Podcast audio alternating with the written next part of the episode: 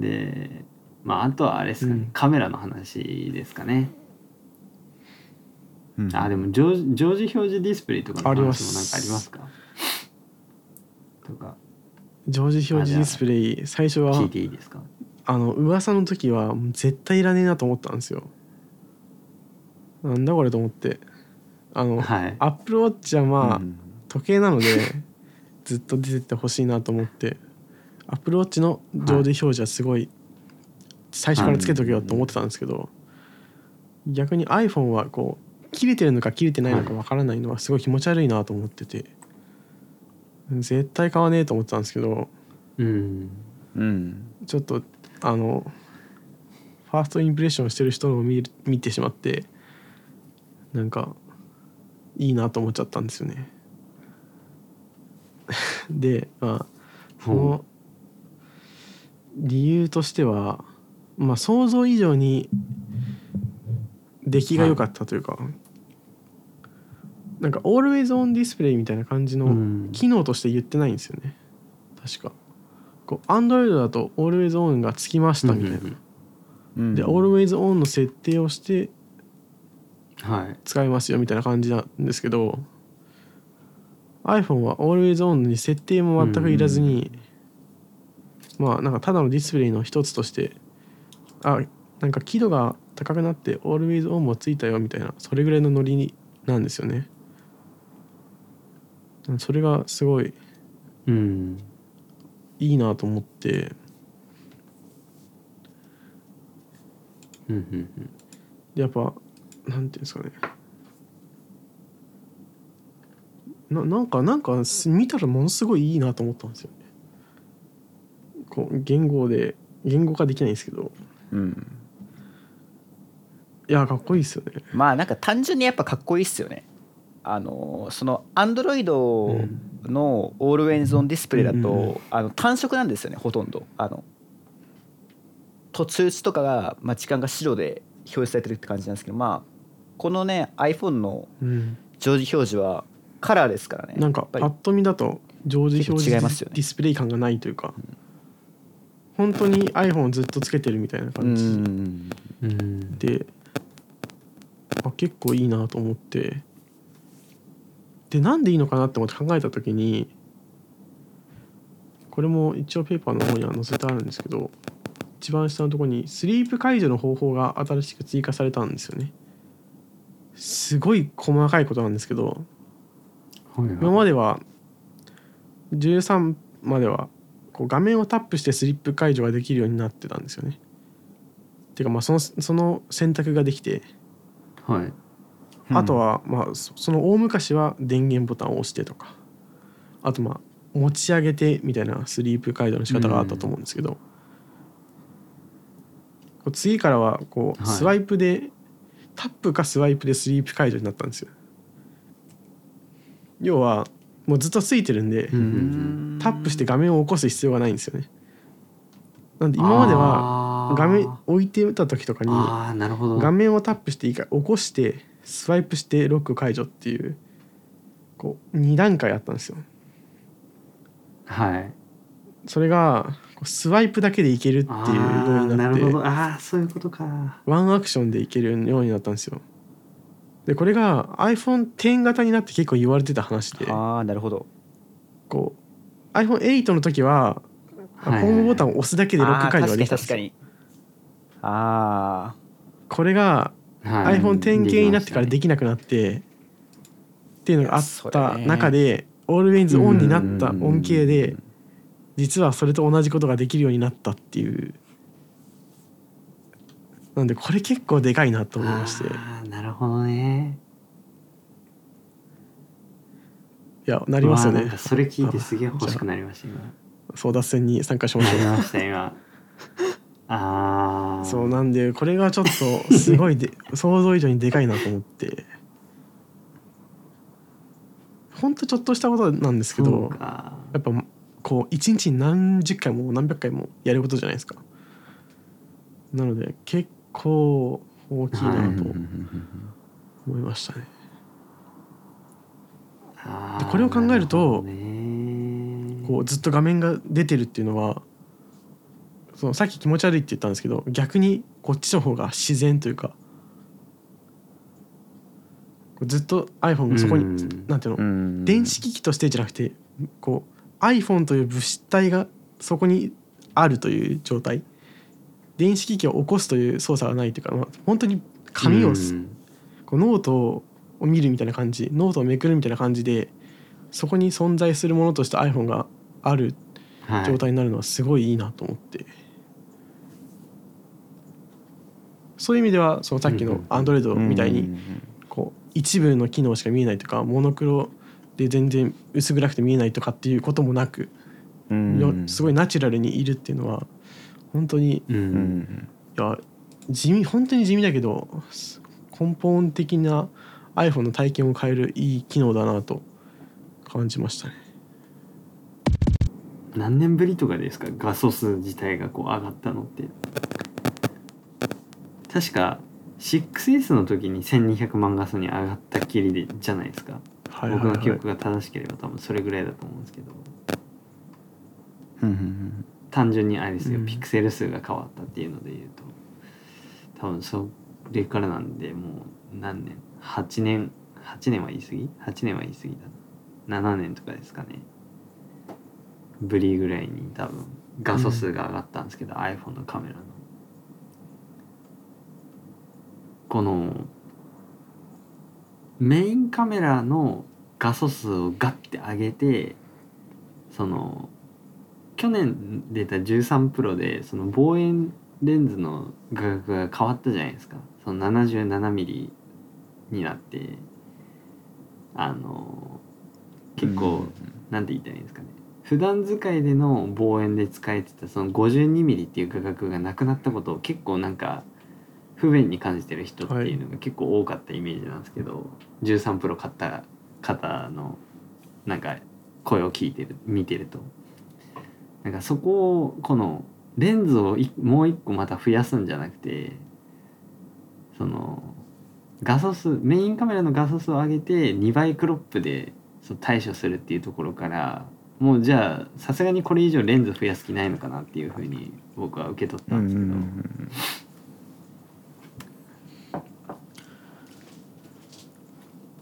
まあでもうん。あでもこれ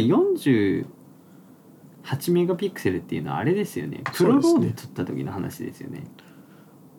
48メガピクセルのセンサーもあれですよね。さっきのアップルウォッチの時の皮膚音と同じですけどクイックベイヤーセンサーはソニーがもともとやった、うん。てかまあ多分 iPhone のこれもソニーの同じセンサーだと思うんですけどセンサーでこはい。れがちょっと前の去年か今年かぐらいのスマホ Android スマホにあるんですよね。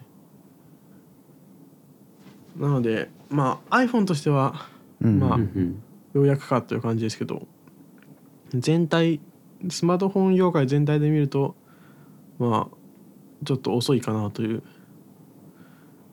感じはしてしまったんですけどでもこれもちょっとガジェタッチのうん。ところでダンボさんが話してらっしゃったんですけどえっ、とはい。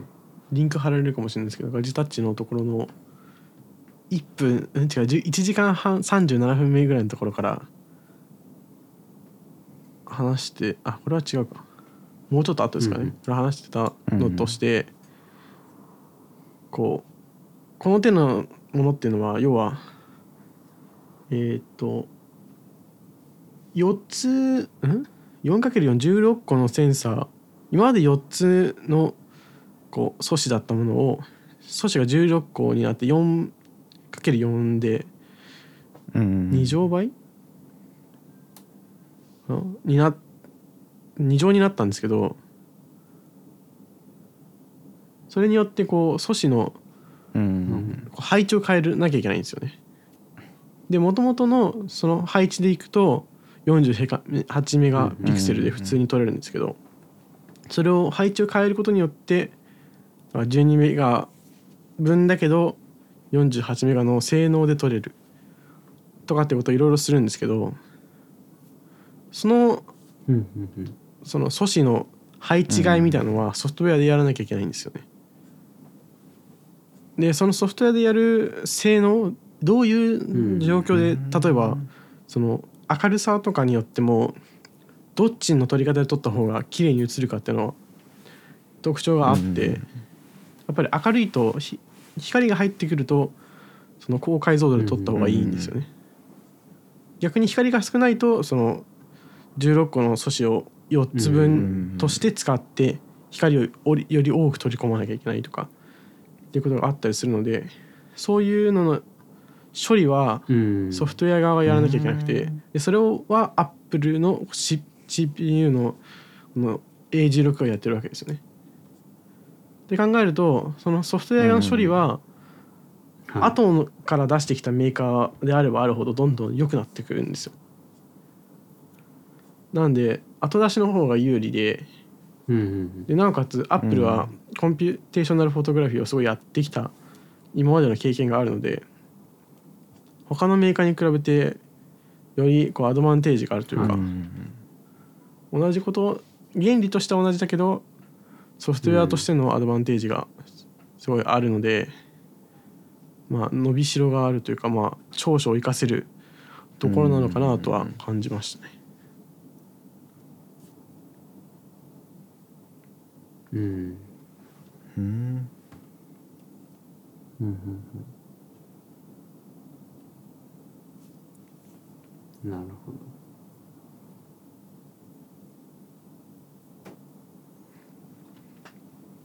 なんかうんうん。その仕組みとしてはすごいんですけどまあ果たしてこれを使いこなせるユーザーがどれだけいるのかっていうところがなんかツイッターに気になるところ。48メガで撮ったぜって上げてる人がちょこちょこいたり YouTube とかでも上げてたりする人がいるんですけど。うんこう、はい。二度と使わねえって言ってる人がいっぱいいるのではい。ちょっと悲しいなと思っちゃいましたね。単に12メガピクセルが48メガになると4倍じゃないですか。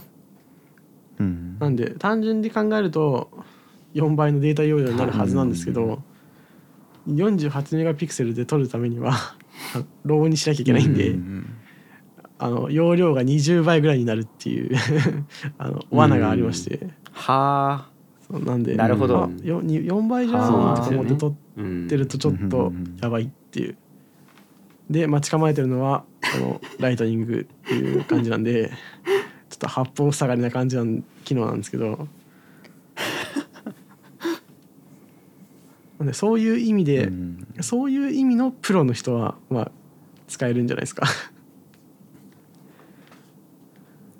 あのそのなんていうの限界の環境を生き抜く術を持ってるプロの方は使えるとは思いますけどあの一般的なプロの方は無理だと思いますんで ちょっとどうするのかなっていうのは気になるんですけど。うん。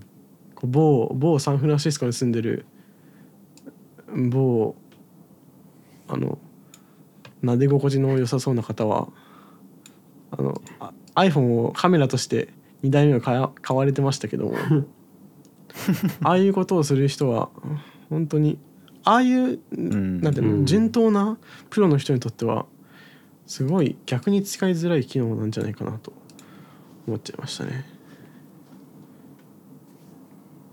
うんそうですね。だ僕みたいにやっぱカメラが好きな人とかっていうのはやっぱせっかく買ったんだしっていうので多分プロローをオンにしてずっと撮り続けると思うんですよ、きっと。たとえそれがツイッターに貼るだけの別にもうただ吐き捨てるような写真であったとしても、多分プロローで撮っちゃうんですよね多分僕の場合だと。うん。うん。だけどなんかその例えばツイッターに上げるぐらいだったら全然 iPhone だけで完結するじゃないですか。けど、うんうん、それでもやっぱ送信する時にねデータ量をめっちゃ食うじゃないですかやっぱ元のファイルが大きい分。うん、なんかそこもまたなんかちょっと不安ですよね。消費量がでかいっていうデータ通信。まあうん、っていうところもあってうん。まああとそもそも多くの多分 iPhone ユーザーって純正なあそうなんですか？カメラアプリ使わないじゃないですか。ってなるとみんなえじゃないんですか？のあれがあるんですか？大体みんななんかなんかあるあるじゃないですか。いろいろカメラアプリって。最近すごい僕がよく思うのはああ、うんうん、みんなあれですよね。インスタグラムで写真撮りますよね。ああそうそうそう。なんかそういうのそう。そうっすよね。僕とか、まあ、タコさんとかはおそらく多分は標準カメラアプリ使わんで、うん。なんで撮る何で撮るん。とかって思うタイプの人だと思うんですけど、うん。まあ、なんか世の多くの方々なんかカメラアプリ使わないらしいんで。でそうなると多分プロローって関係ないですよね。絶対インスタグラムのカメラとかって。うん。確かに。絶対関係ないと思うんで、でねなんかそういう一般層の方が14プロ使ってるのとかをもし見かけた時にはああって僕は思うわけですけど電車とかで。うんあーあのカメラは全然多分生かされてないんだろうなっていう余計なこと考えて見てしまう。と思うん根本性能が底上げされてるんでまあ生かされてるこっちゃ生かされてるじゃないですか。あーまあまあまあ。そうなんですけど。最大限その引き出せてないっていうところにまあオタクもあれじゃないですか。気になっちゃうじゃないですか。なんかよくわかんない。あのフィルターカメラとか使ってこう iPhone のカメラ性能をぶっ潰したりしてますけど。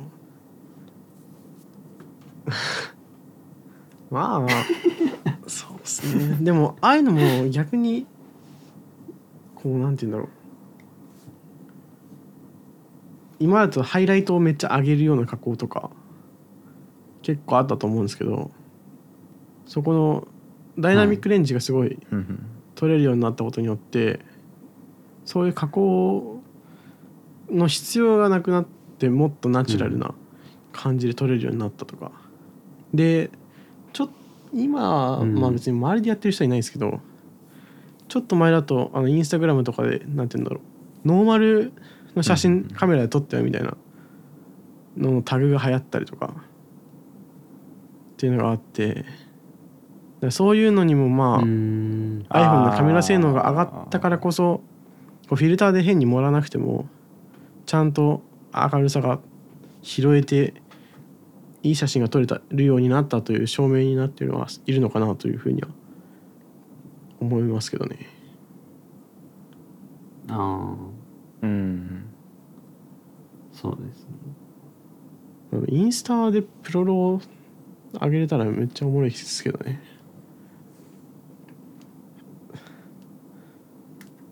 はい。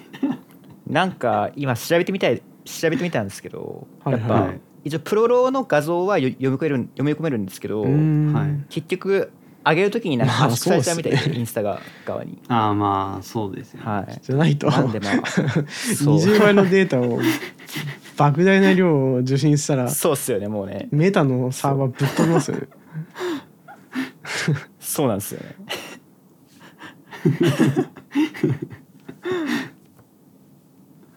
まああとはねまあ、僕はインスタグラムのアプリで写真を撮らない派なんで上げる人としてもあの普通のカメラで撮ってから上げちゃう派なんですけどこうなんて言うんだろうな。何を言おうとしたんだっけ？ちょっと忘れてください。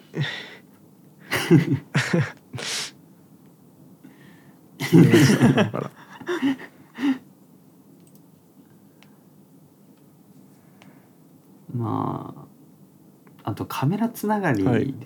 その親って思った話が何点かあって今回の14プロシリーズについて、まあ、まず1個目がこの普通の標準カメラあるじゃないですか。このメインカメラ。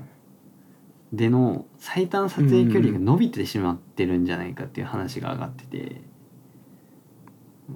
はいはいはいはい。寄れなくなってるらしいんですよね。うんうん。うん、だからそこが結構僕はそのなんていうんですか物取ったりとかっていうのが多いんで、結構接写することが多いんですよね。うんうんなんであこれ結構不便じゃないって僕は思っちゃったんですけどまああのマクロモードあるからそっち使えやっていう話なのかもしれないですけど、そのマクロモードってあれ、うん超広角レンズ使ってるんですげえ歪むんですよね。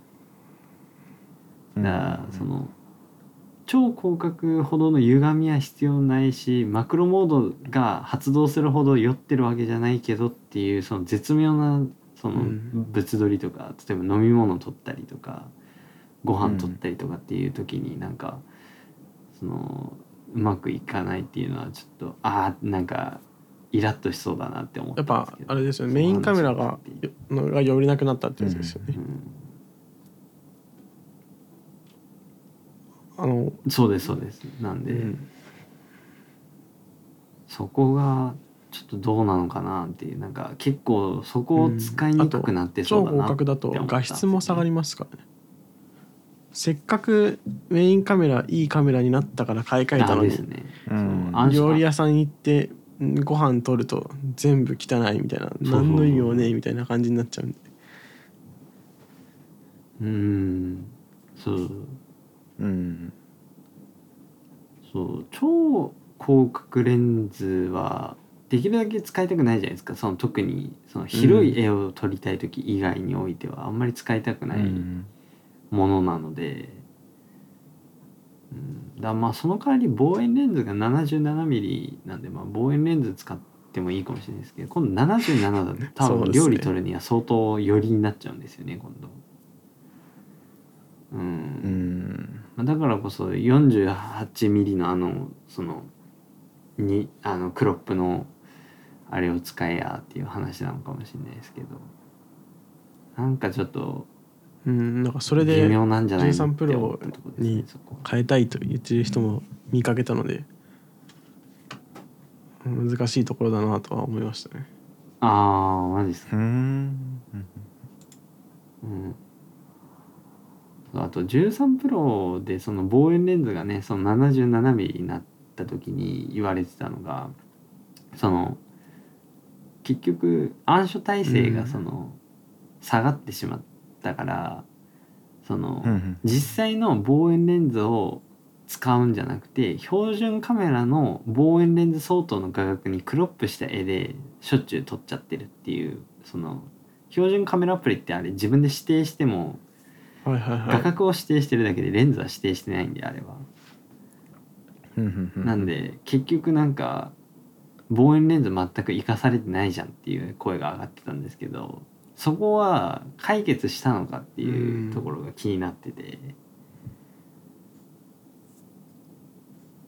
そのこれって iPhone7 プラスの時に一回出てた話なんですよね。その iPhone7 プラスの時に、まあ、52mm 相当の望遠レンズがついた時に結構実は望遠レンズで撮ってるつもりが広角レンズのクロップ撮影になっちゃってるよっていう問題が起きてでもそれってなんか結構数年ぐらい経ったらもう誰も話題にしなくなったんで多分それって望遠レンズの性能がアップしていってその暗所耐性に強くなっていった結果そのそういう事象がそもそも起きることが多分なくなったから誰も話題にしなくなったっていうところだと思うんですけどそこが解決したのかなっていうあれですよね。気になる。14プロだとこう48メガピクセルをクロップして2倍にするって感じなんでちょっと余計分かりづらいですよね。はい。うん、そうなんですよね、うん、だからそこもちょっと気になるんでその13プロの時もなんかいいなって思ったんですけどカメラ性能。けど実際にその使ってみてユーザーの声を聞くとああまあ微妙だなってなってまあプロじゃなくてよかったかって僕は思ったタイプだったんですけどなんか今年の iPhone14 Pro もなんかすごい見かけ上はめっちゃいいなカメラ性能って思うんですけどなんか実際に使うとなると意外とあれってなるパターンが多そうなんでなかなかこのなんかカメラが完璧な iPhone ってあんまり出てこないなって思ってるんですけど。うん。僕的には去年の13プロの望遠レンズが 77mm になったのってなんかみんなは結構ええっていう反応だったんですけど僕としてはようやく望遠レンズってうん。呼べる画角になったなって思ったんで、それまでの望遠レンズの画角ってあれ実は望遠域じゃ全然ないんであれ標準域の画角なんで本当は。カメラやってる人からすると。うんうん。なんで望遠って言ってるけどは何言ってんのって僕は思ってたんですけどずっとなんでそこはいいなと思ったけどでも結局望遠レンズ使ってくれないんだったら意味ないしなっていうのでうーんって思ってたんですけど。まあ、カメラのその倍率的な話で言うとあのポートレートが2倍でも撮れるようになったっていうのがあって、うん。なんかそれははいはい。いいなというふうに思いましたね。本当に3倍ポートレートうん。撮るの大変なんで。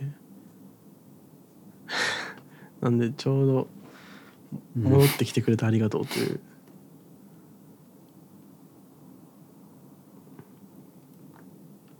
そうだ。一回この標準域のこの 50mm 付近のレンズが消えて消えたけどもう一回帰ってきたっていうのはやっぱり戻してほしいっていう声が多かったのかなっていうところかあるいは本当は13プロの時点でこの48メガピクセルのセンサーを載せたかったけど、うん。何かしらの理由で間に合わなくてうん。14でようやく載せることになったのかどっちかかなって思ったんですけど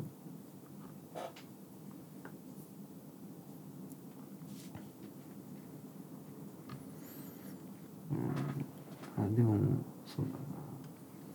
まああとあれっすね。あのさっきちょっと話題にしましたけどそのサードパーティーアプリでカメラを使うと、あの手ブレ補正が暴れるっていうバグが発生してるらしくて、うんうんうん。まあこれは来週配信予定のなんかああの OS アップデートで修正されるらしいですけど、うなんか何でしたっけ、うんうん。インそれこそインスタグラム？か TikTok だったかなかなんかでカメラ起動するとあの手ブレ補正が暴れてなんか蜂の音虫の蜂がいるんじゃないかっていうぐらいなんか音がすごい大きい音が鳴ったっていうツイートされてる方を僕は見ましたけど。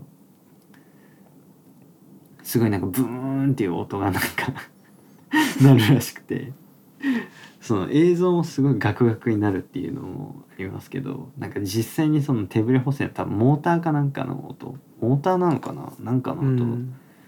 まあ気候がなんか暴れてすごい音が鳴るらしいんですけどそういうところでなんかまあ初めてのその48メガピクセルのセンサーだしそれなりにまあバグとかもあるんだろうなっていう感じはするんですけど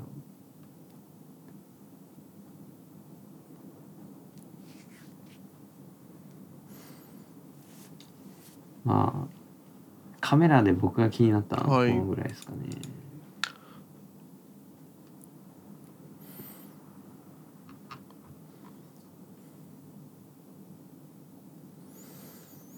動画はあんまりなんかうんうん進化がなかったのでちょっとそこはなんか残念感はあるんですけどまあそこはまあ来年に期待かなっていう。今年は多分いやでもあれがあり静ますよ。止画に全振りした年だと思うアクションモード。なんですか？あのもう僕はアクションモードのレビューを見てちょっと何も言葉が出なかったんですけど。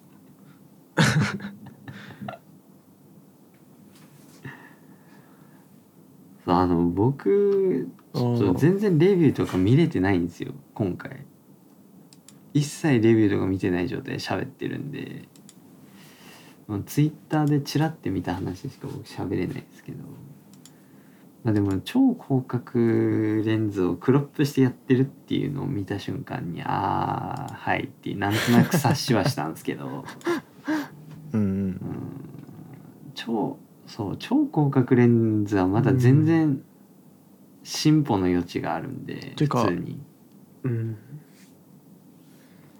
光量がね確保できてる時だったらすげえいい絵が撮れるんですよ、あもう GoPro とかいらんなっていうぐらいすごいいい絵が撮れるんですけど、ちょっとでも暗いとこに行くともうすぐノイズがブワーって上がっちゃってちょっと使いたくない映像が出てきちゃうんで。うんうんそうですね。なんで超広角レンズはめちゃくちゃ大至急まあでも進化させてほしいなってずっと思はってるんですけど結構暗証性能上がってますけどね。いやまあ上がってますよね。11あとまあ11 Pro で12も搭載された時がひどかった。んで12から最初は13になった時もすごい進化してて。わ全然違えと思ったんで、うん。まあまあ着実に進化はしているけど、まあ、標準カメラほどまではいってないかなというそれ標準カメラとして使うにはちょっとまだ全然物足りないかなという感じはしますね。うん。ううん。んいや標準カメラが綺麗すぎるんですよね。マジで。まあというかあれなんですよね。さっきのこれはアクションモードは全部超広角で撮ってるんですかね一応なんかって僕は見たんですけど 4K が 2.7K になるので結構狭まっちゃうっていうか画角がすごいクロップされるんですけど。でも超広角でクロップして撮る映像と、メインカメラの光学テーブル補正がセンサーシフト OIS が載ってる映像こっちは 4K ですけどで比べて手ぶれ感全然変わんないんですよね。はい。別に感動するほどヌルヌルしてないっていうか言われてみたら ああ確かにちょっとそっちの方がヌルヌルしてる気がする、しなくもないかなぐらいの感じでマジでいらなくねって思っちゃったんですけど、うん。うんそれだったら 4K でメインでメインの方がそうですね。48メガになってこう光量も取れますしええやんって思っちゃったので、うん本当にだから何のためにつけたの機能なのかなとのちょっと思っちゃったんですけど。うん。ですね。まあでもセンサー自体が48メガになったんで多分来年来ると思うんですよ、8K 撮影がうん。多分画素数的には確かいけるんですよ。48メガピクセルあるんだったら 8K いけるはずなんで。まあ来年かなって僕は期待してますけど。ただまあそうっすね。8K 撮ってどうすんのっていうところもあるんですけど。またさっきのいや論ー争に戻るという。そうなんですよ。そのデデータ取り出すのももちろんそうなんですけど、うん。その 8K で例えば動画撮って YouTube にアップしたところで誰がうん。8K で見れるんだっていう問題もあって、ー。確かに確かに、うん。モニターもなければネット回線もね 8K で見れるほど強い人なんてねそうそういないでしょうし。っていう。まあなんかあれじゃないですか？あるんで。ああでもメインメインなかなかって。じゃなくて超広角じゃなきゃ意味ないですけど。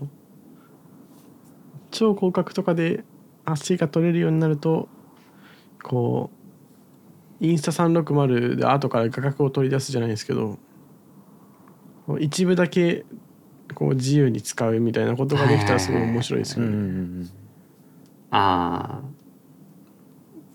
あそうですね。うんはあ確かに。でもまあメインだけだとちょっと iPhone であれですけどね。うん。そうですね。うん。まあだからカメラはうん。カメラ性能いいんだけどちょっと微妙かなっていうのが僕はなんか細かいところが正直なところですね。こうもうちょっとなんていうか、うん、カメラの性能ありきじゃなくてね。機能ありきになるといいかなという感じはしますね。うん。はい。ですね。であとあのあとはチップの話しますか。カメラあと一個あるのがインカメのオートフォーカスがついたよっていう話がありまして、あーカピバラを投げてるるおじさんがすごい喜んでたんですけど。結構はい。こう改めてインカメのオートフォーカス見るとあ全然違うなっていう感じたので。結構最近の動画、まあ、ショートとかそれこそ TikTok みたいなのとかは結構内カメを使って撮るようなシチュエーションも多いなという感じがするので特に動画とかですね。なんで、うん。ああこれあると全体的なコンテンツのクオリティが上がっていくのかなという感じがしました。うん。逆になんで今までやんなかったのっていう感じはすごいするんですけどまあでもあれかなといやそうですよね。Face ID モジュールの小型化との兼ね合いがあったのかなという感じはちょこっとしますけどね。じゃあ、はい、A16 バイオニックチップの話ですね。A16 はそうですね。4ナノになってディスプレイエンジンがついてという感じのやつですね、はい。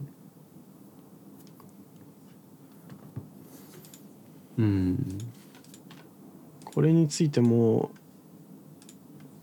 同じくさっきから言ってるガジタッチの解説のところでダンボさんが細かく話されてたんですけども、まあ、今回4ナノメータープロセスになったということで結構進化したんじゃないかとは言われてるんですけど4ナノプロセスになったっていうのは M1 から M2 になった進化と同じで、M1 から M2 も M1 が5なので M2 が4なのだったんですよね。うんうん。でバイオニックも A15 うんははい。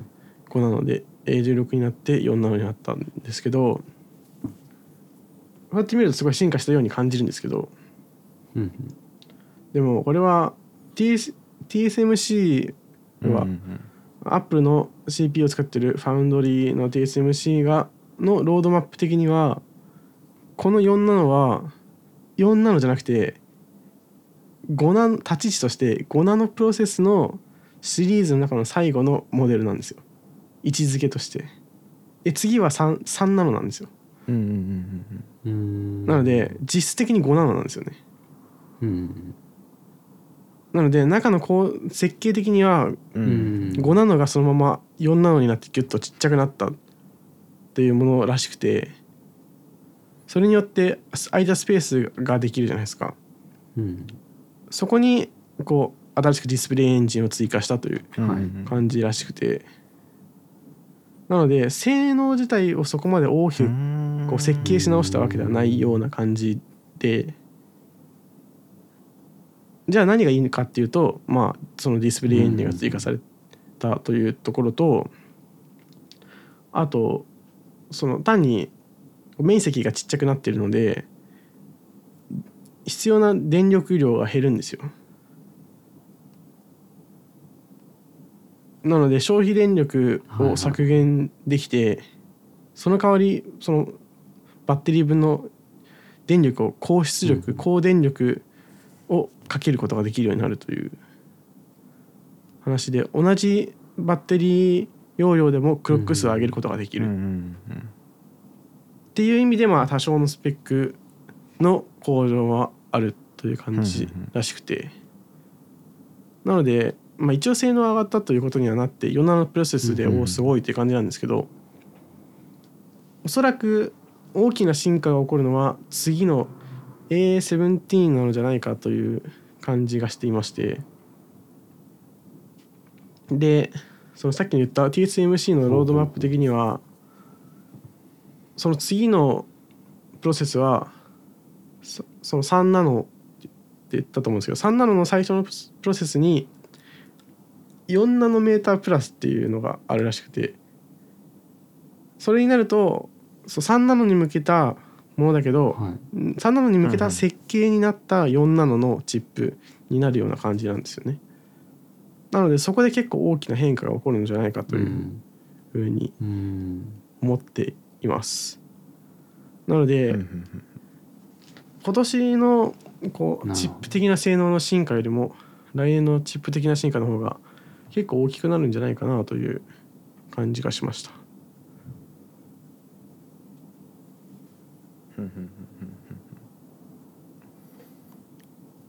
なるほど。でそのさっき消費電力が削減できるという話をしたんですがなんか噂によるとそのこのあ14プロを買った方々が、みんな電池が持たねえっていう 話をしててなんか13よりも電池が持たないんだけどみたいな話をしてる人結構いへてーこれが常時表示の影響なのかうんうんそれともダイナミックアイランドの影響なのか他にまた影響があるのかちょっと分かんないところではあるんですけど。うんそこは不安だなという感じはしますね。13プロですごいバッテリー持ち良くなって、結構やっぱバッテリー持ちいいと結構快適なんですよね。想像以上にこう不安心配がなくなるんで、う iPhone を信頼してあげられるというかうんちょっと心の余裕が出るんですけどそれが持たなくなるとちょっと怖いなという感じはありますね。まあ、価格がやばいよねっていうのはありますよね。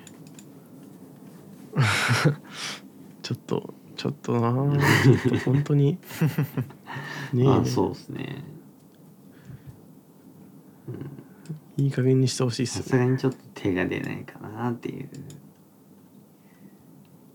うん、いやでもさっきの常時点灯の話を聞いてうわって思いましたけど、だとしてもあペイディっていう機能がありまして。あの 分割するとなんか なんか支払う金額が3分の1ぐらいになるとかいう魔法の決済方法があるらしいんでちょっとポチってやるときはそっちをやると気づいたらはんあれ？なんかすごい安いく買えるっていうのになるかもしれないですよ。魔法のシステムが使ってみるといいかもしれないです。うん3分の1とかなんかなりますから、ね、怖いですけどいやいいっすよね。3万円とかで買えますよ。いやお得ですね。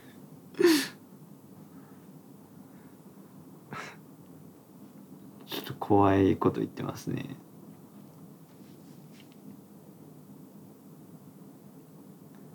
うーん。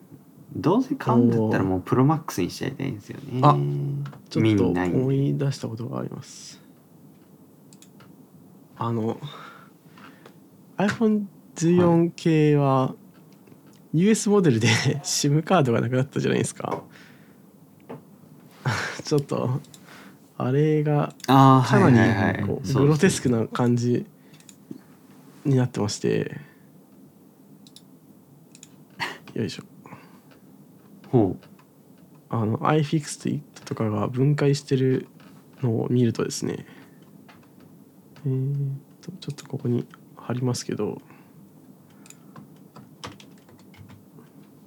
あの SIM カードスロットがあるはずの英国も米国モデルの SIM カードスロットがの場所にあプラスチックのブロックが入ってるんですよね。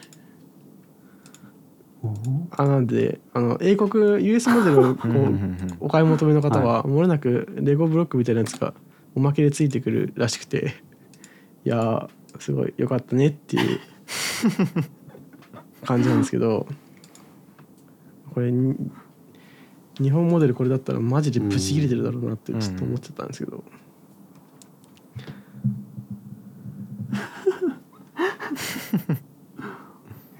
あなんあれなんで eSIM だけにしたのかなっていうのがちょっと。それも US だけなんでそうしたのかってのがすごい疑問で。US は前からあのミリ波のうん。電波てかアンテナがついてたじゃないですか。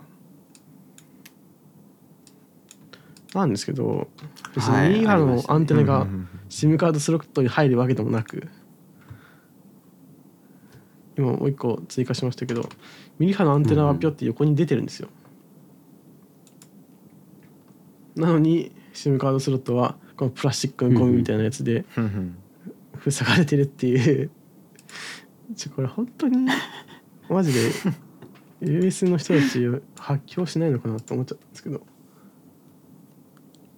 で eSIM もこう転送に結構なんかバグとか問題がまだ起こってるじゃないですか。で例えばドコモの eSIM 転送サービスみたいなのもこれにこの iPhone が出る直前まで謎のメンテナンス期間が 1年ぐらい続いてるとかいうのがあってうんうん。突然復活したけど そんな突然復活ましたものをそのバンバましたねンみんなデフォルトで使うのってちょっと思っちゃって。なんかもうちょっと待ってもよかったのになんでこのタイミングで eSIM にしたのかなっていうのはちょっと疑問でしたね。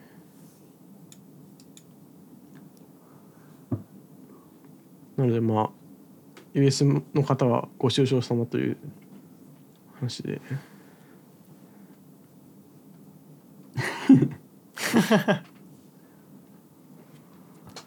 US のキャリアはもうなんかちゃんとしてるとかそういう感じでもないんですか？その日本は遅いからその eSIM のんあれなんかドコモがずっと1年以上メンテナンスしてるとかわけわかんないことになってるだけで US の何でしたっけ？ベライゾンとかあー何でしたっけ？なんとかモバイルとかいろいろあるじゃないですか。ゆアメリカだと。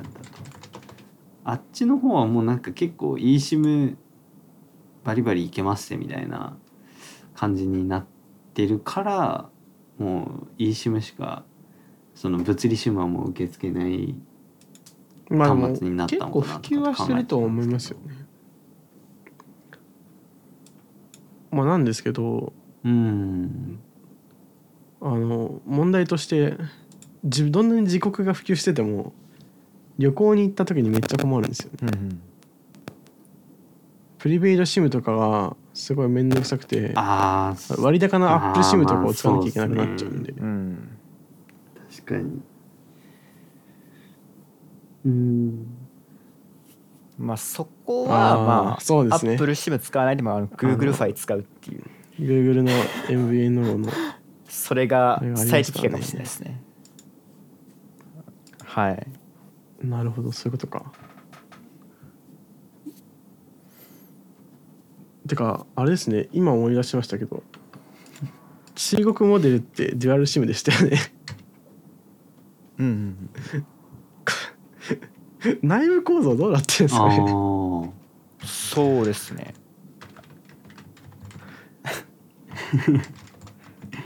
確かに。なんかえっとはい。あれってあれらしいですよ。なんかその SIM スロットあるじゃないですか。あれ SIM スロットがなんか表裏であそうなんですね。2枚二枚させるようにさせるようになってなっててみたいな感じらしいですよああはい。なんで多分内部的には多分あれなんですけどその SIM の端子へがー。まあ2つ重なってる感あじなんですかねスペース的には1枚分ってことなんですかうね、ん。はい。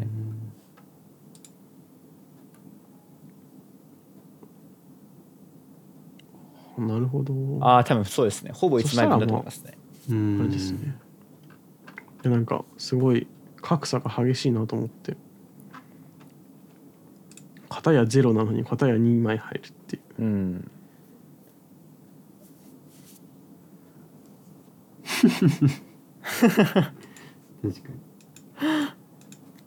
どうします？来年の日本版も。どうしましょうね。も物理シム刺さりませんとかってなったら。うん。それちょっと困りますね。カードがススロットがある感じも結構好きなんですよね。なんかメカっぽいというかなんか US モデルなくなったらなんかのっぺりしちゃってちょっと悲しいなと思っちゃって。うんうんどうなんすかね、日本のモデルがはい。eSIM オンリーになるんだったら僕はそれより早くあの APL の設定をできあるようにしてほしいんできないんですしたっけどけいい加減に。うーん。あのできないんですよ。はいはい。例えば MVNO とか挿すじゃないですか。SIM カードとか。挿したらあ APA の設定は日本版の iPhone できないんでああ。のプロファイルをダウンロードしてきてインストールするっていう。はいはいはい。でそうなるとどどうなるかっていうとその例えば今、は MVNO でもその eSIM に対応してるところってありますけど MVNO が2ついると まあどっちが繋がらなくなるっていう。あー。そうなんですよ。片方しか繋がらないっていう 状態になっちゃって。あーなるほど。なんで実質まあそのはいはいはい。まあそれはあのドドコモの MVNO に限った話なんですけどまあドコモの MVNO はまあそれダメですね。2つ使えないっていううんうんうん。あとあれですよね。感じプロファイルなんですよねって考えると、えー。はい。要は例えばうん？プロファイル入れなきゃ通信できないかったりするじゃないですか。ってなるとあ新しい iPhone 買ったと思って、このキャリアで eSIM でやろうと思ったらプロファイルダウンロードできないじゃないですか。w i f i なかったら積みますよね。そうなんですよね。結構ひどいっすね。そうなんですよ。はい。ーでまあ結局はだから課題点はやっぱ MVNO になるんですかねね。最終的には。うーん。まあそこはキャリアの方々に頑張っていただかないとあれですからね。ミーシムもなんか MVNO というかまあ楽天モバイルがちょっと前に eSIM やってた時になんかこう認証うん。のやり方がガバすぎるみたいななんかセキュリティ的にどうなんだみたいな感じのを見たことがあってうんうんううん。ん下手したら乗っ取れちゃうよみたいな話があったんでちょっとそこも怖いなと思ったんですけどなんでちょっと eSIM 周りは全然環境がこうメーカーっていうか会社によってごちゃごちゃで仕様もごちゃごちゃなんでそこら辺が明確になってこないとうん一般人が使うには怖いですよね、うんうんなんか楽しく「あサブ回線だから楽しい」とか言って使ってる分にはいいそんでけどうですすねそうっすね。普通のこうおばあちゃんとかがうん。やった時になんかもう誰も分かんないみたいになったら地獄ですよね。うん。そうですよね、い悲やでもこの前ちょっと悲劇が起こったんですよ。あのうちの祖父が携帯のキャリアを au から Y モバイルに変えたらしくて。変えたんだけどなんか外で auP を使おうとしたら使えないみたいな話をされて。えなんで LT で LTE の通信ができなかったんですよ、うんであえー、っておかしいなと思って。うんでいろいろまあアンテナピクトも立ってるのになぜか通信ができなくておかしいなと思ってよくよく調べたらその Y モバイルにした時に Y モバイルの APN 設定がされてなくてなかったんですよ。でえでも店舗でやって通信確認してないのかなと思っちゃったんですけど でも APN なんて絶対わかんないじゃないですか。うですよね。うん。僕でも自分でよく気づいたなと思ったんですけどうん。なんでうん本当そういうことになったら目も当てられないし本人的にはなんででなんで通信できないのってなってもう使いたくなくなっちゃうし。でキャリア持ってって相談したら「あ相談料です」とか言って、うん。なんか事務手数料3,000円とか言ったらもうふざけんなって感じじゃないですか。お前らが巻いた種やろうみたいな感じなんで。うん。そうですね。なんかそういう悲劇が生まれないことをうん祈うん。るしかないですよね。あとなんか通信で思い出しましたけど完全にあのサテライト通信を忘れてませんか？今思い出したんですけどあのクソ地味な機能。をあ衛星通信。あれなんで抜けてたんだろう？僕メモ帳に書いてませんでしたね。そう。ああれか。確かに。なんかに 日本で使えないからないことにになってますけど。ちょっとね存在感は薄いですけど。あれもうん。そういえばうん。あもしかして日本のページに書かれてないそれありそうだな。衛星通信の話って。僕一応そうですよね。ネタ帳書くとき一通り目通しながら書いたんですけど。あないかもしれないですね。うわええ。書かれてなくないですか？これ US のページ行かないと出てこない。あないかもしれない。そうなると。えー、ですよね。あじゃあこれ US 行かないと見れないんだ あの情報ってですね。もうアップルジャパン的にはもうなない機能なんですねあれはなんかなんかすすごい 苦肉の策な感じの機能でしたし。あれもななんかスターリンクでしたっけ？あのイーロン・マスクの。あれがすごい今ウクライナとかですごい通信頑張ってやってますけどあそこはなんかアップルと交渉したとかいう話をしてたり、なんか携帯ともできるようになるよみたいなうん。ことを来年今年の終わりとかからなんか始めるみたいな話も出てたのであれがつながってくれると本当にそれこそ普通にチャットとか通信ぐらいちょっとした通信確かそのスターリンクのスマホでできるみたいなやつは普通に通信ができるものがらしいのでそれがなんかてかもうそれが来るまで別に来なくてもいいぐらいなんですけどそれが普及したらちょっとしっかり iPhone にもそれも実装してもらえるといいかなとそれまではまあ様子見かなっていう感じかなと思いましたね。じゃないとね。あはい。なんかあの僕あの衛星通信はい。ってなんかまあそのあの機能的には別にすごくないんですけどあの仕組みがすごいとんでもなくくそのアップルマネーが 注がれてるなと思ってあのあれってあれじゃないですかそのそのユーザーの人が衛星に送ってで衛星から、そのまあ緊急のコールセンターみたいなところに行くんですけどでコールセンターに行ってからそこから例えばその、えっと、救急車とか警察とかに行くんですけど、まあ、その中間のコールセンターをそのアップルが作っちゃったっていうのがとてつもなくすごいなと思ってまあ直接は関係ないんですけどそうだからなんか本気でやる気があるんだなっていうのは僕すごく感じましたね。そうですね、コストっていう話で言うとあのな何回もこっちに戻ってあるんですけどガジェタッチのところでこれもうん。あのダンボさんが話されてたんですけどあのゴールド、うん。ん？グローバルスターっていうところと契約してこのシシステムを動かしてるんじゃないかという話がこれは別に公式でアップルが言ってるわけじゃなくてこのグローバルスターのこの株主株系の資料から出てきた情報なんですけども言われててそこにアップルがインフラを作るために4億5,000万ドルぶち込んでるんですよ。うんうんうん。4億5,000万って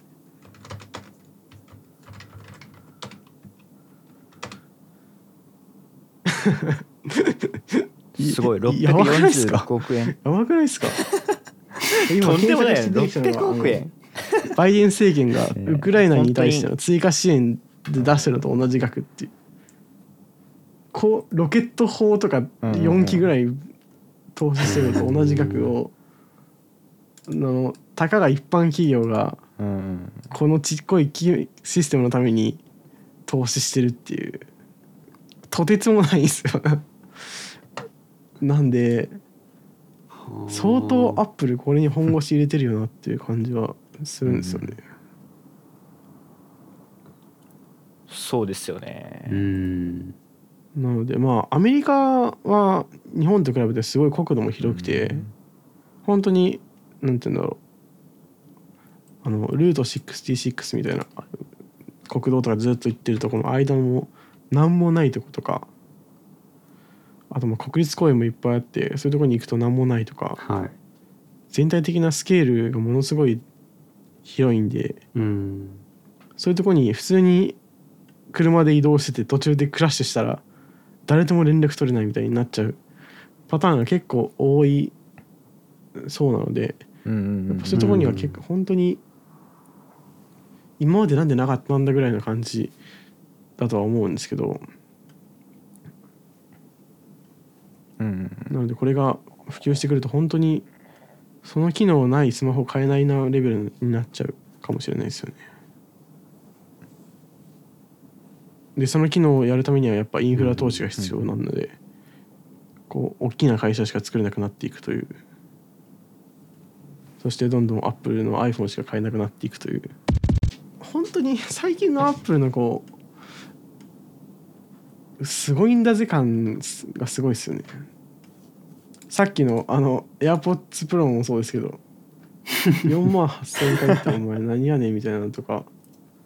うんうん。WWDC でもなんかいやもうそれ Google できるんですけどみたいなのがちょこちょこあったりしたのでなんかすごい最近のアップルを語る人たちはすごいアップルが先進的な感じを言で話されるのがすごい多いんですけどちょっとあんまりそこにのめり込みすぎているとうんうん井の中の蛙になりかねない感じがすごいするのでちょっと俯瞰で見なきゃ危ないなとういうんのをちょっと感じちゃいましたね。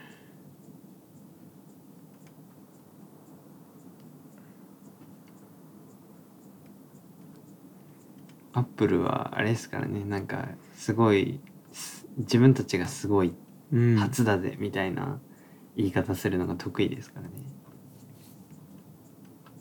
まあでもクオリティが高いんであれなんですけどね。そこは結構重要なので、うん、うんうんあとうん。Google みたいにあの気づいたらサービスやめたりしないんで。うんうんうん。Google 君なんかき気づいたらサービスやめてることが多すぎて しょっちゅう確かに。殺してるんで。うんそれはね、うんまあ、エアパワーとかいうのはあったのはちょっと記憶から消してるんであれですが。あエアパワーで思い出したんですけど。あったなエアバー。カメラが、はい。まあ、iPhone13 の頃からそうですけどカメラがどんどんどんどん巨大化するにつれ あの使えなくなってる MagSafe アクセサリーが多すぎる問題が ある気がするんですけどあれちょっとやばくないですかね？そう。それは問題だな。ああのそうです。あれですよね。あの何でしたっけ？デュアル充電パッドでしたっけ、まさかの MagSafe の。あれですよね。浮くっていう。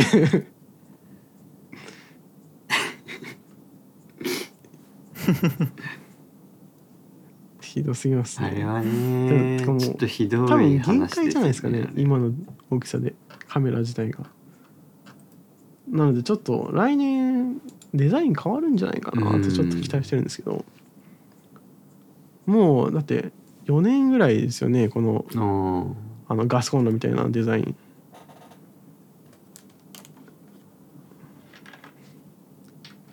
うんですかね。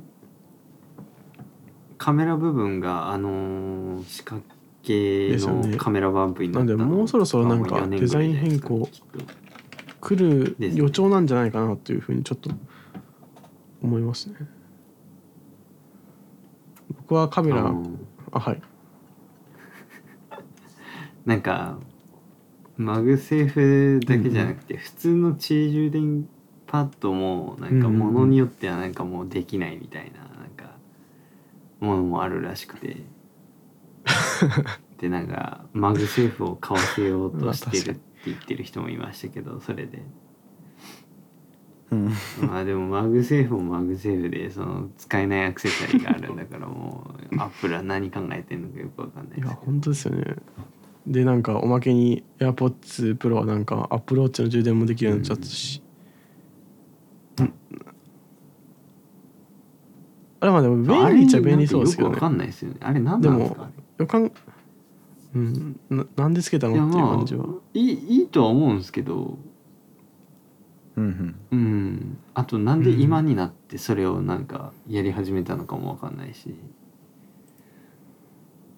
だってそんなことをもともとアップルウォッチのあのマグネットの充電器はチーヌをベースになんか作ってるっていう話はまあ上がってましたけどそれだったらなおさらあの AirPods 第2世代のあの初めて地位充電に対応した時の時点でもう対応しておけばいいのにっていう。なんで今のタイミングでうんなんかちょっとだなのかなっていうのがあるけ思うこととしてはいやないと思いますけどもしかしたらはい。ライトニング系のアクセサリーをあのエアアップルウォッチの充電器に置き換えたりするのかなってちょっと思っちゃったりはしたりしなかったりなんかありそうな気もするんですけど。うーん。うん。確かに。でも今よくよく考えたらまあタイプ C でもよくねとも思っちゃったんで、まあ難しいとこですけど。まあ、うんうん しかもなんか発表会の時もその Apple Watch の充電器で充電できいやるぜ発表会の時はってしてましたよ。言及してました。なんか僕がはじあしてました？なんか僕は一番最初に見た時にあの最近のアップルのイベントでよく出すあはいはいなんか新機能まとめみたいなスライドあるじゃないですか。なんかあそこでえなんか MagSafe にしてはちっちゃくねっていう画像を最初見つけてなんか僕そこで気づいた覚えがあるんですよね。はと思ってなんか新しい充電器さらっと使ってねえかこいつって思ったんですけどなんか後々調べたらアップルウォッチの充電器だったっていう。なんかあのあそういうことかと思った記憶があった。んケースの説明のとこで一ちゃんと言ってたのか。うん、あー。復習しま多しょう。分ちょっと見逃してたかもしれない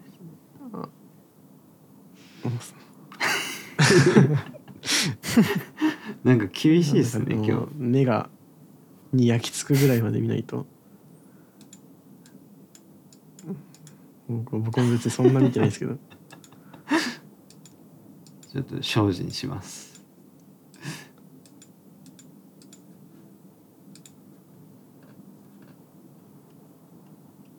そうあそんなななんか今ちょっと思い出したんですけど。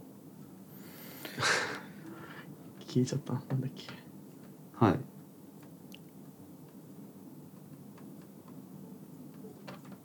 うんなんかあとなんかあります？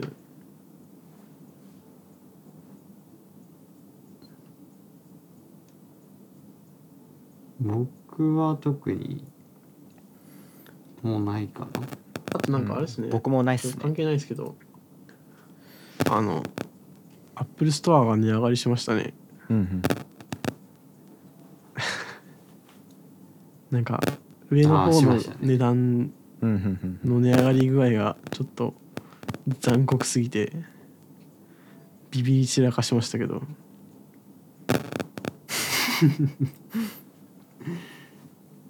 あれってあれですよね。なんかロジックとかも値上がりするんですよね多分。いやー値上げな。あーマジですか。じゃないですかね多分。あープロアッ確かなんかそんなこと言ってた人がいて。プ値上がりしちゃうんですね。恐ろしいと思っちゃったんですかああーなるそれはすごいな結構痛ですよねどなるほどいやー値上げつらいっすね。と言いながらうん。はいはい。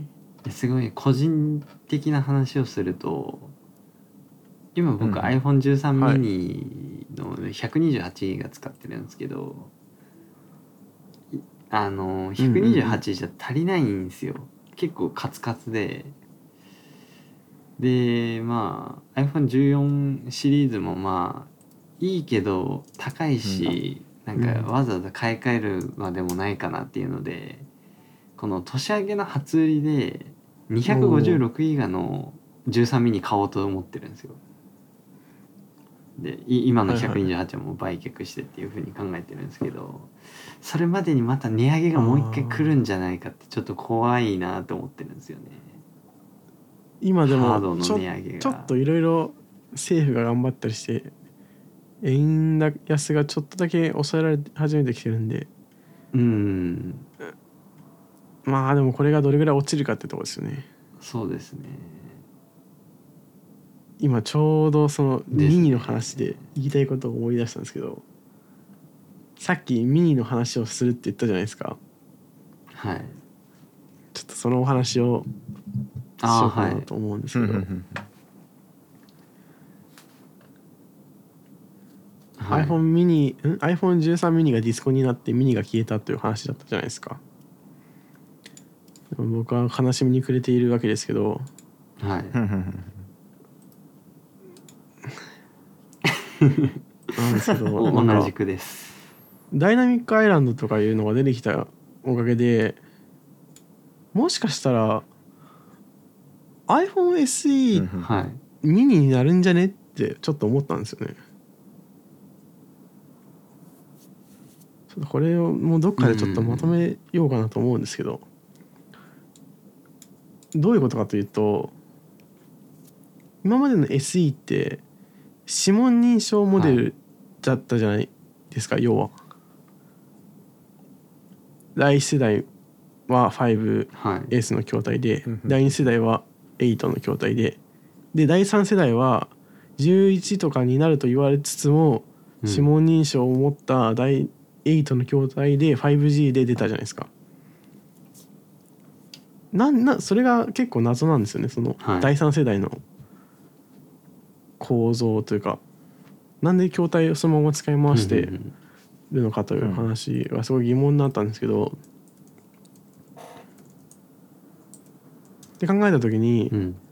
指紋認証モデルとするとフルディスプレイの筐体ではできないじゃないですか要は12とかの筐体を使いますと Face ID になっちゃうんではい。できないと、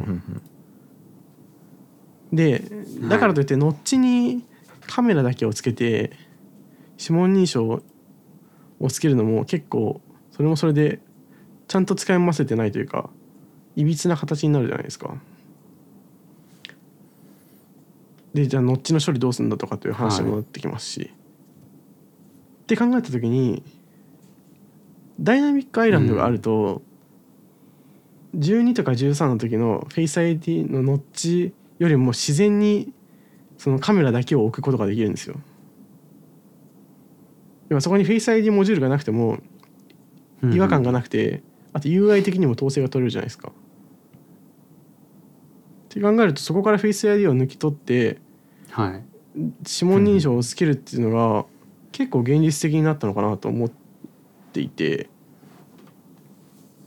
でそうすると例えばミニで今すごいうんミニのあの上のメニューバーというかアイコンがきっちきっつきつじゃないですかでまあバッテリー表示が最初ははい。あのパーセントにできなくなったりとかいろいろあったと思うんですけどその問題もうん。ダイナミックアイランドをそこに入れてそこにカメラだけをパンチホールで抜くことによってスペースが空くので解決できるじゃないですか。で必要必要な時はダイナミックアイランドを広げればいいしはい。っていう構造ができるようになっうん。たことでダイナミックアイランドを積んだタッチ ID を積んだ SE が出てもおかしくないんじゃないかなと思ったんですよね。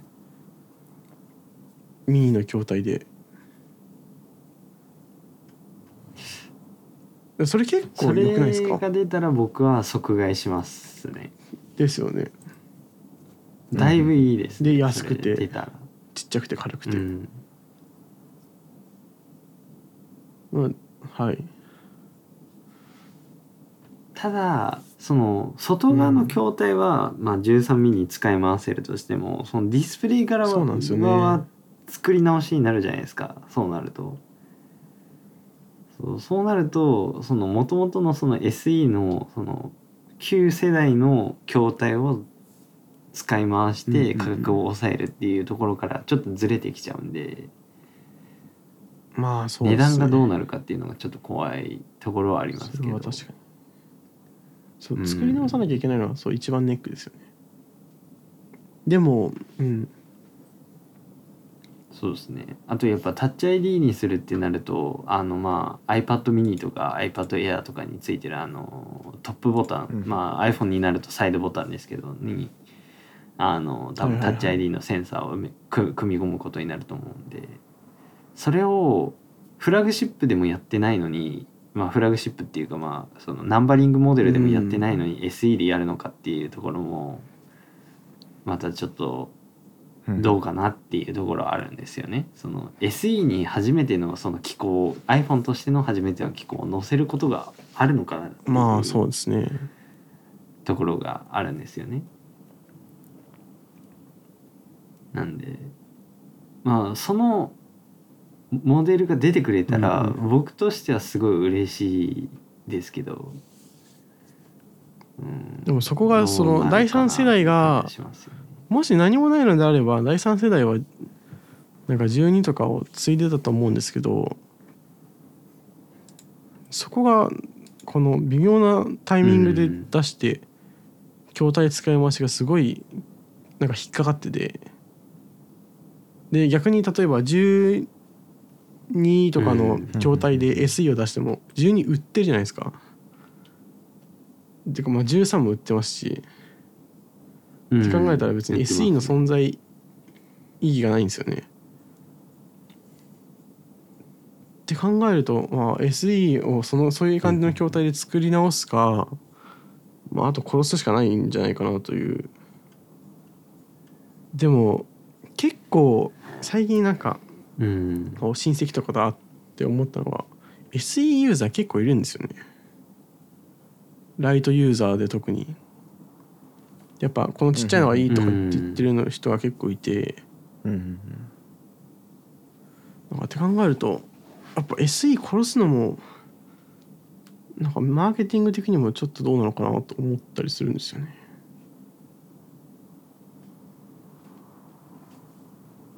多分 SE のラインがなくなるっていうのはないと思うんですよ。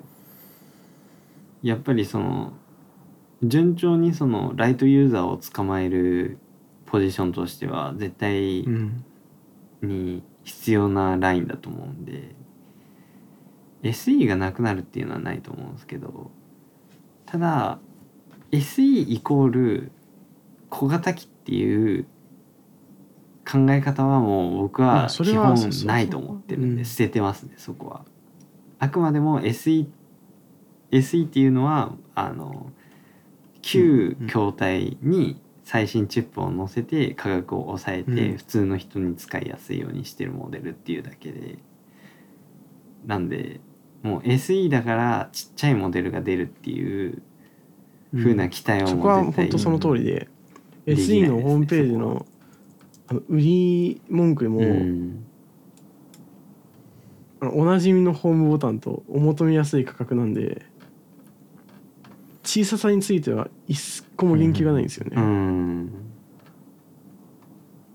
なので今はい、うん。まあ今その小さくなってるっていうのあは結果論であって別に多分小ささを狙って作ってるわけではないと思うんですよね。あそんな感じ。えっともう夜の深夜テンションで1時お送りしております。過ぎてますけど、えーうんうん。まあそんな感じで えっとはい「Life is Gadget」第16回はですね、えータコさんとネクサスさんと一緒にしゃべるアップルスペシャルイベントね。9月でのお話でございました、まあ、10月もねなんかあるかもみたいな話が上がってるんで、まあ、次回ははい。iPad のお話でお会いしましょうという感じですかね。はい。はい、お疲れ様でした、とい。お疲れ様でございました。